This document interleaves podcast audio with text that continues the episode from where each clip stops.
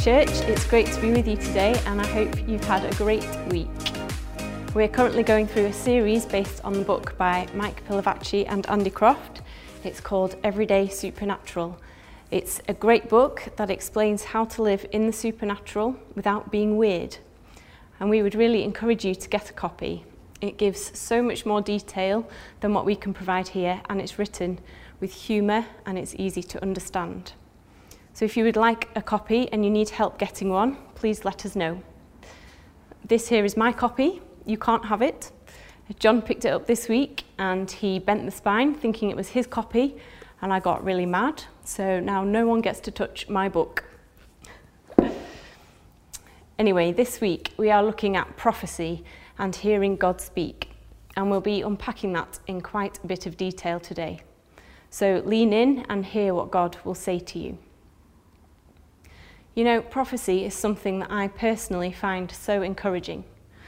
I feel blessed when I'm able to pass on messages of hope to others, and I feel blessed when other people pass on messages to me that are from God. There are a couple of people within the church who regularly build me up with a word from God, or sometimes a Bible passage, and it really does lift my spirits and encourage me to keep going in my walk with God. In fact, just this morning, one of these ladies gave me a picture that they had seen, and it has come just at the right time for me and given me that extra boost of confidence to know that I'm on the right path and that I'm walking in the purpose God has for me. So let's begin. We're going to start by reading from 1 Corinthians 14, verses 1 to 5. And it says, Pursue love and earnestly desire the spiritual gifts, especially that you may prophesy. For one who speaks in a tongue speaks not to men, but to God, for no one understands him, but he utters mysteries in the Spirit. On the other hand, the one who prophesies speaks to people for their upbuilding and encouragement and consolation. The one who speaks in a tongue builds himself up, but the one who prophesies builds up the church. Now I want you all to speak in tongues, but even more to prophesy. The one who prophesies is greater than the one who speaks in tongues, unless someone interprets, so that the church may be built up. So, first, let me start by explaining what Paul is saying here about speaking in tongues. John talked about this in detail last week, so go and have a watch of that if you missed it. Paul was directing his letter to the Corinthian church, who had started to use speaking in tongues as a status symbol or as a sign of spiritual superiority. They were shouting out in tongues to basically show off to the people around them that they had this gift. Paul saw that this was causing disorder in the church, so he was explaining to them that the gift of tongues is only helpful in encouraging and building up the church if there is also an interpretation. He spells out in verse 27 that two or three people should speak out in tongues, and only if they are interpreted to build up the church. Otherwise, it becomes a talent show of who has the loudest or the most complicated spiritual language, and it takes all the focus off worshipping God and off building up the church. So, while speaking in tongues has its place, Paul suggests that prophecy is better because the church can understand what is being said and can immediately be encouraged and built up. So, if we return to the beginning, Paul says we are to pursue love and earnestly desire the spiritual gifts, especially that you may prophesy. Right from the start, Paul emphasizes that we are to do all things out of love. This passage falls right after chapter 13, a chapter on love, which is often read at weddings, and includes the words, Love is patient, love is kind. Love has to be our motivation for wanting to receive and use the gifts of the Spirit. Love is our ultimate goal in loving God and loving the people around us. So it follows that any spiritual gift we receive is to give us tools to show love to others. Paul asks that we especially desire the gift of prophecy, which should be used to build people up. Verse 3 says, The one who prophesies speaks to people for their upbuilding and encouragement and consolation. Or the NIV says, Everyone who prophesies speaks to men for their strengthening, encouragement, and comfort. This is so important for us to understand from the outset that the gift of prophecy is to be used to build up and encourage individuals or the church as a whole. So, what exactly is prophecy? When we think of a prophet, we perhaps think of someone who can tell the future, a bit like a fortune teller. Maybe we expect that God will provide us with amazing revelations of the future and we can predict what is going to happen and stun the world with our accuracy. And that does sometimes happen, but more often, a prophet is someone who simply has a message from God. A prophet is not so much a teller of the future or a teller of fortune, but more a teller of God's truth. And while that may sometimes involve an insight into the future, we shouldn't put too much emphasis on this. The gift of prophecy, therefore, is about hearing from God and passing the message on to the person or people who need to hear it. There's a fantastic line in the book Everyday Supernatural that says, Prophecy is not about learning techniques, it is, as with all gifts, about relationship.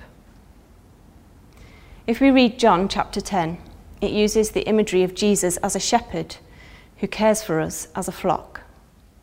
Starting at verse 1, Jesus says, Truly, truly, I say to you, he who does not enter the sheepfold by the door, but climbs in by another way, that man is a thief and a robber. But he who enters by the door is the shepherd of the sheep. To him the gatekeeper opens. The sheep hear his voice, and he calls his own sheep by name and leads them out. When he has brought out all his own, he goes before them, and the sheep follow him, for they know his voice. A stranger they will not follow, but they will flee from him, for they do not know the voice of strangers. So, this here is a picture of the sort of relationship that Jesus wants with us. He wants to be able to talk to us, for us to recognize his voice and to follow him, and for us to be in such a close relationship with him that we know that it's him speaking and will not be fooled or distracted by other voices around us. God wants to speak to us, and he always has something to say. If we can't hear God, then perhaps there's something that we need to change at our end. We need to learn and practice stillness. I think sometimes we're guilty of thinking that God doesn't speak to us when we spend a few minutes praying and get bored or distracted, and then we feel disheartened that God doesn't want to speak. But I want to give you permission today to switch your phone off. It's okay to switch the telly off too and it might feel uncomfortable at first, but it's okay to lock yourself away and sit in silence, waiting and practicing how to be still. Psalm 46, verse 10 says, Be still and know that I am God. If we're honest with ourselves, we as a culture don't know how to be still anymore. We live such fast paced lives that we're scared to stop in case everything falls apart. Perhaps this has been a good thing about lockdown. A lot of people were forced to stop going about their usual business of work and social activities and had to be still. But this kind of stillness is one where God is the focus. Another great line from Mike and Andy's book is when they say, The key is not in asking God to speak louder, but in our becoming quieter. We need to learn again how to still our hearts to come before God just as we are, then quieten ourselves and allow Him to speak. Something I find really helpful is journaling. I sit alone when the house is quiet and I have nothing but my Bible, a notebook, and pen in front of me. I might start by reading a short passage in the Bible, and the Psalms are a great place to start. Then I spend a couple of minutes praying, either about something specific or perhaps praying in tongues or I just ask God to speak to me. Then I'm still. Every single time, without fail, I have heard God speak. I pick up my pen and write down the words God is saying to me. I let go of what my logic is saying and listen to the voice inside me. Now, when I say I hear God's voice, I don't mean that I hear the audible voice of God as a distinct and other person. It sounds just like my own normal internal dialogue that I might have throughout the day, except it says things that I would probably never say to myself. But I write it all down without thinking too much about it. Then, when I feel I've written everything, I go back and read it and check that it's in line with the Bible and the truths that I know about God. Journaling in this way is a great thing to do if you're first practicing hearing the voice of God, and fairly soon you'll be able to distinguish between what are your own thoughts and what is the voice of God. Once we know the voice of the shepherd, then he can start to use us to encourage those around us. The emphasis here again is on relationship. God wants to be in relationship with us and wants to work with us in showing love and support to the people around us. He wants to speak. It's the same as any other relationship. If I meet up with a friend, I don't talk and talk and talk and talk and then say, okay, goodbye, see you next week. It's a two way dialogue where I talk for a bit and they listen, and then they talk for a bit and I listen. And this is the kind of relationship and dialogue that God wants with each of us. We're so privileged to be able to speak with Almighty God in this way. So, why is prophecy given as a gift? We've already said that prophecy is to build up and encourage the church, but it also glorifies God. Hearing God speak to us gives us a deeper insight into the nature and character of God. The more time I spend listening to my friends, for example, the more I understand them. I can get to know them. I get to know who they are, what makes them tick, their sense of humour, their passions and desires. So the more I hear God speak, the more I learn about His nature, His character, His desires, and what is on His heart. And if it's a message for someone else, as prophecy usually is, then they get to hear about how amazing God is. They get to know God a bit more and can draw closer to Him. So if you feel God giving you a message for someone, it's really important that you consider those things. Does the message glorify God? Does it point to His love and His goodness? Does the message build up that person that you are giving it to? Does it encourage them in their walk with God? And finally, is it in line with the Bible? The Bible is the bottom line when it comes to hearing God. Prophecy is important, yes, but the Bible trumps prophecy every time. The Bible was written for all people across all nations, across all periods of time, and for all generations. Prophecy is for a particular individual or group of people at a particular time. If the prophecy doesn't line up with what the Bible says, then the Bible wins. It is the unmovable Word of God, and it won't change or bend itself to fit in line with a message you might feel God has for you or for someone else. Prophecy enhances the Word of God. It gives revelation about the Word of God, and it makes the Word of God relevant for today. So, how does God actually speak to us? Is it like a big booming voice from heaven? Does he send letters or emails? what actually happens. We've said that we need to practice stillness to allow God the space to speak, but what does it actually look like when He speaks? The truth is that God can speak to us in so many different ways that it would be impossible to list them all. He can take anything at all in the everyday, ordinary world we live in and turn it into a message of encouragement and hope and He speaks to us in unique individual ways, just as He made us unique and individual beings. I'm going to look at just a few examples of how God has spoken, using some stories of my own and some stories from other people. I have asked permission to share their stories. And I hope it gives you an insight into the wide variety of ways that God speaks today. The main way that God speaks is through His Word, the Bible. I try to read through the whole Bible once a year, but it usually works out about once every 18 months. So I have read the Bible in its entirety several times. However, I find that every year I read things that I'm sure weren't in there before. And I believe that the Holy Spirit highlights different passages to us or gives us new revelation and insight into passages we've read before to speak into our current lives and situations. The best example of this I can give is when I was going through what was the most difficult time in my life to date. I was being accused of things in a court of law that attacked my character and was simply not true. So I was sharing my struggles with a lady who I knew to be a follower of God. And she felt God saying that I should read the book of Ruth. I'll be honest, I kind of brushed it off a bit. I thought that she was just saying that because it's my name, and I knew the story of Ruth really well with it being my namesake.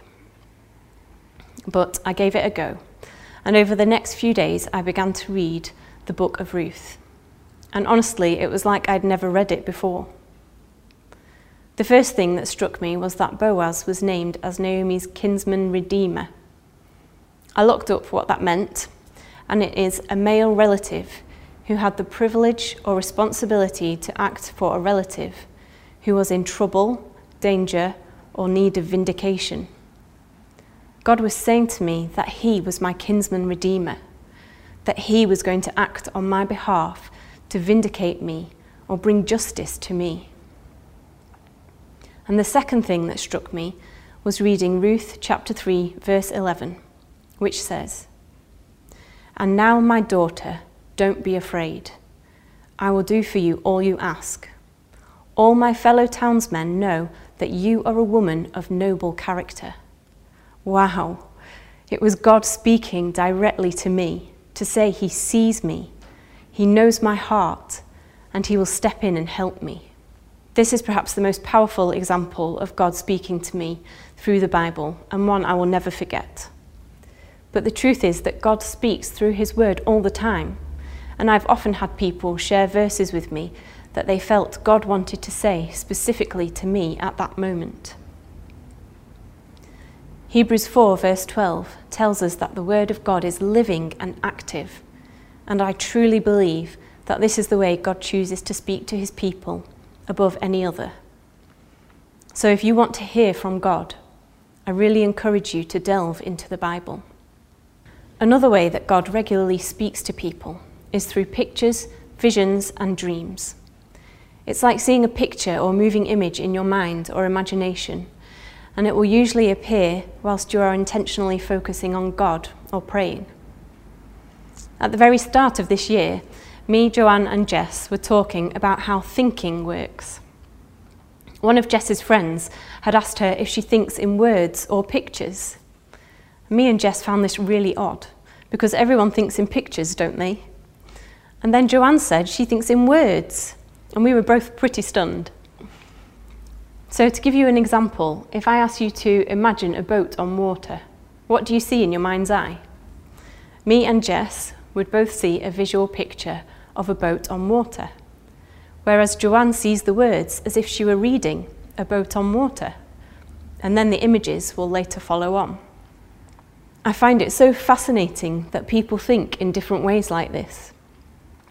Apparently, 60 to 65% of people are visual thinkers, with 35 to 40% thinking in words. And that's not to say you can only do one or the other, it's just that most of us will have a preference or a leaning towards words or pictures. But as our conversation continued, Joanne said that when God speaks to her, it's usually in pictures, the opposite of her natural thinking. And I realised that God will usually speak to me in words. Again, really fascinating. So let me give you an example of both these things. So before Boris Johnson was elected as Prime Minister, Joanne had a dream. And in the dream, she was very ill and she was in bed. And Boris Johnson was at her bedside and held her hand. And then he got sick too. Now, looking back on this year, we can see that God gave Joanne an insight into the pandemic that we were about to face, and that Boris Johnson would be the one to lead us through it. God gives Joanne pictures and dreams to give her insight into future events. And this is not the first or last time this has happened to her, where the dreams have come to pass. The dreams are always vivid and very detailed, so she knows that they are from God. It's amazing that God uses her in this way, and she's a really useful person to have on our leadership team as she shares her prophetic gifting with me and John. It helps us to prepare for what is ahead. It helps us to make wise decisions in the leadership of the church. Another way God uses visions and pictures is by giving you an image of something to encourage or affirm someone. It quite often happens to me when I'm praying for someone that I will get a picture in my mind of something. And it doesn't mean anything to me, but I share it with the person that I'm praying for to see if it means something to them. Last time we went to Soul Survivor, I was praying for a young lady who I didn't know that well. But she looked upset and I felt to go and pray for her. As I was praying, I had a picture of her standing at the top of a mountain and she was celebrating her great achievement at reaching the top. So I said to her, I think God has given me a picture for you. Here's what I saw. Does it mean anything to you? So, without me going into detail, she explained that she had been really struggling with something and she was about to give up. But this gave her the encouragement she needed to keep going, knowing that she would conquer her mountain and be celebrating when she reached the top. And that then gave me an insight into how I could pray for her. And so we prayed together again. Although God does speak to me in pictures, He will usually speak to me in words, which is why I find journaling so useful, as I mentioned before. However, there have also been a couple of occasions when I've been speaking in the Spirit, speaking in tongues, and I've had a single word given to me, a word that I didn't recognise. That might sound strange because God was giving me a whole bunch of words that I didn't know while speaking in tongues. But on this occasion, the word stuck out and felt awkward and didn't fit into the flow of what I was speaking. It was the word Korah, and it didn't mean anything to me. So I looked it up, and there is a story of Korah in the Bible. His story can be found in Numbers chapter 16. So it's the story of a man who caused a rebellion against Moses while they were in the desert. And to cut a long story short, in the end, God caused the ground to open up, and Korah and his followers were swallowed up, and the earth then closed over them. Now, at that time, I was facing opposition.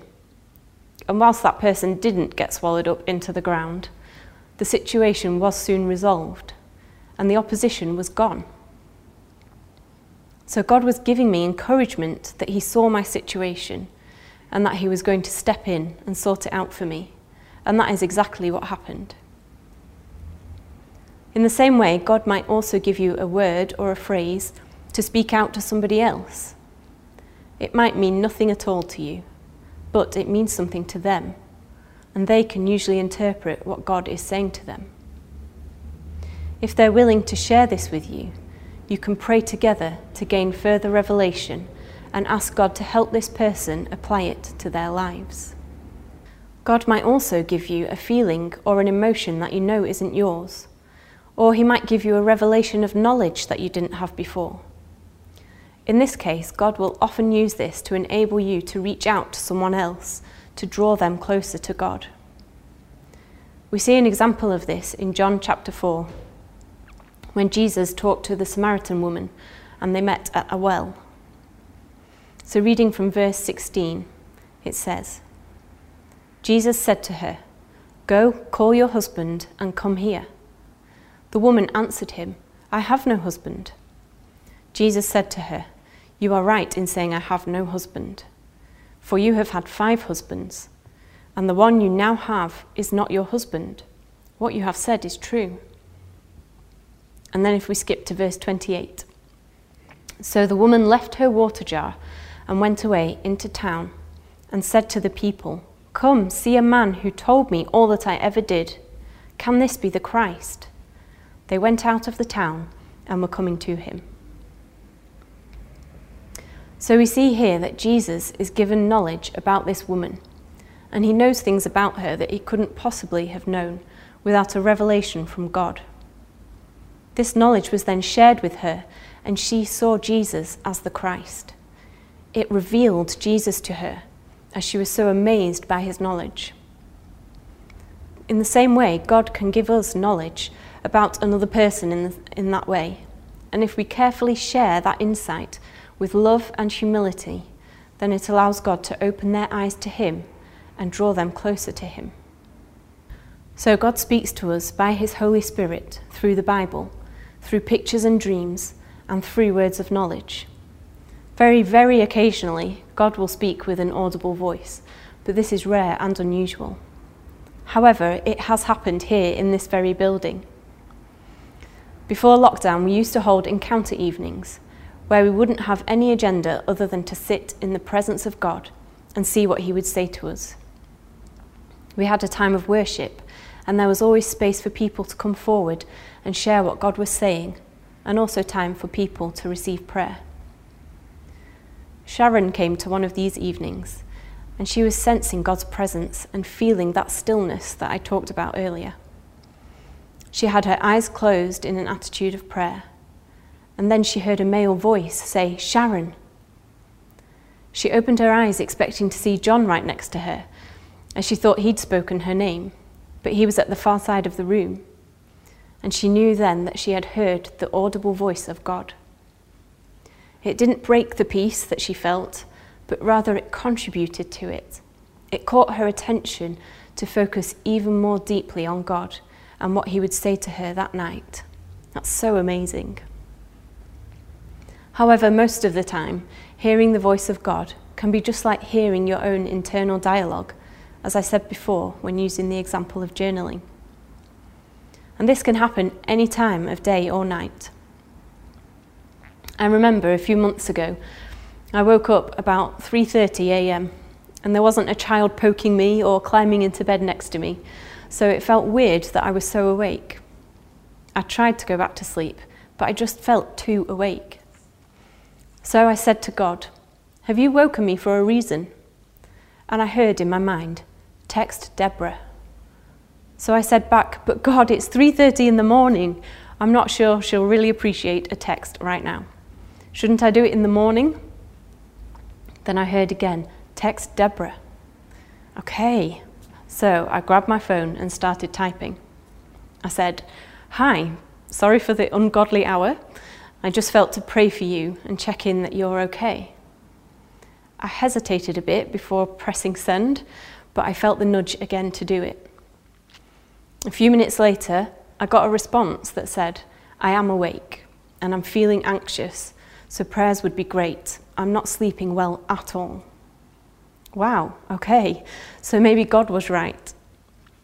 I replied, Okay, I'm praying for God's peace to take over and for rest for you.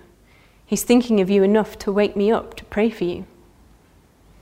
Then I felt to send her Philippians chapter 4, verses 6 to 7 from the message version, which says, Don't fret or worry. Instead of worrying, pray. Let petitions and praises shape your worries into prayers, letting God know your concerns. Before you know it, a sense of God's wholeness, everything coming together for good, will come and settle you down.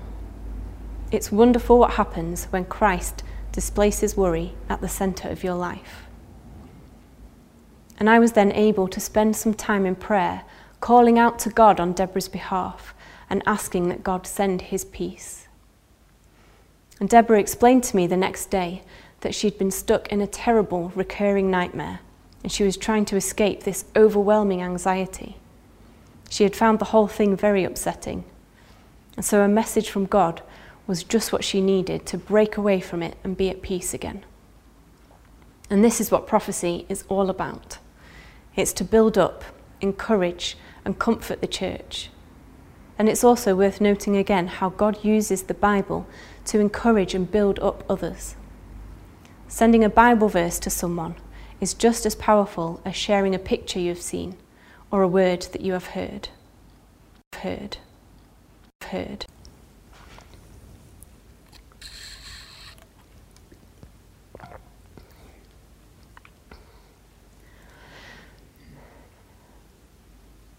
So, how does prophecy work?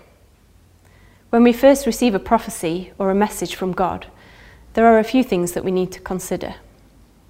In the book Everyday Supernatural, Mike and Andy call this revelation, interpretation, and application. So, just as we are coming to a close, let's have a quick look at what each of those means. So, revelation is the initial moment when God speaks. We've looked at the different ways God does this, but this is the message itself.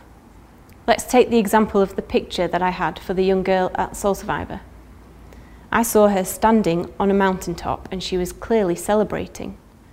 That was the revelation God gave to me. And then comes interpretation. And this is where we start to ask questions about the revelation we've been given. We might want to ask God, What are you saying here? What does this mean?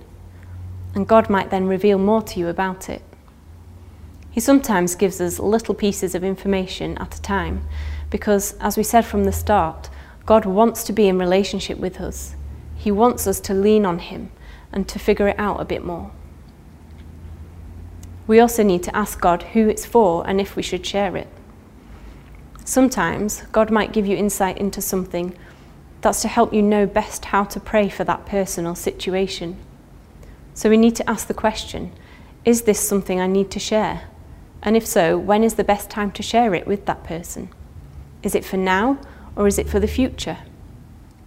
When I had the picture of the mountain top, I knew it was for her and I knew it was for now.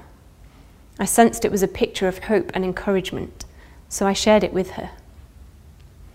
Then next comes application. This is where we put into practice what God has said through the prophecy or message that He has given. It's so important to stress again that it must line up with the Bible. It's the responsibility of both the one giving the message and the one receiving the message to pray about it and check that it lines up with the character of God and what we know about Him through the Bible.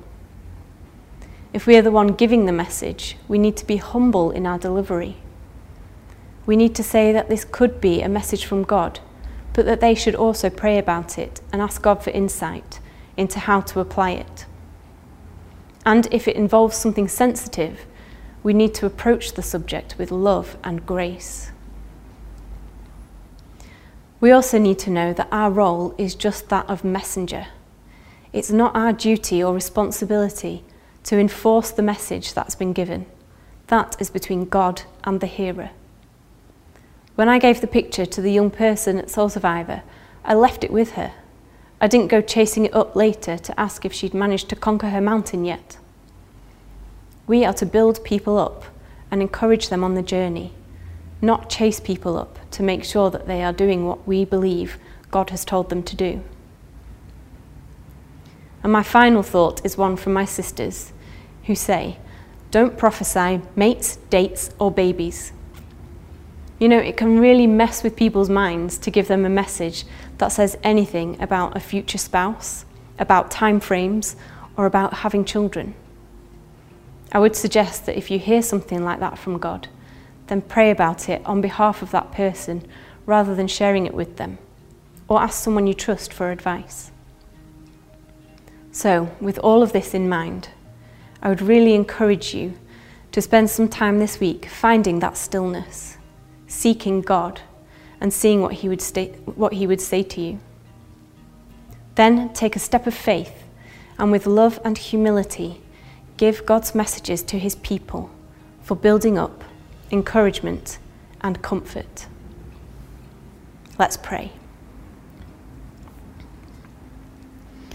Thank you, God, that you love us and that you want to be in relationship with us. Thank you that you want to speak to us and share what is on your heart. And I now pray for every person listening that you would begin to speak to them. Give us visions and dreams, words of knowledge. Give us wisdom in how we give your message to others. And may we do everything with love as our motivation. And Lord God, we ask that everything we do would ultimately glorify you and lift your name high above all, all, all other names. I'm going to start again.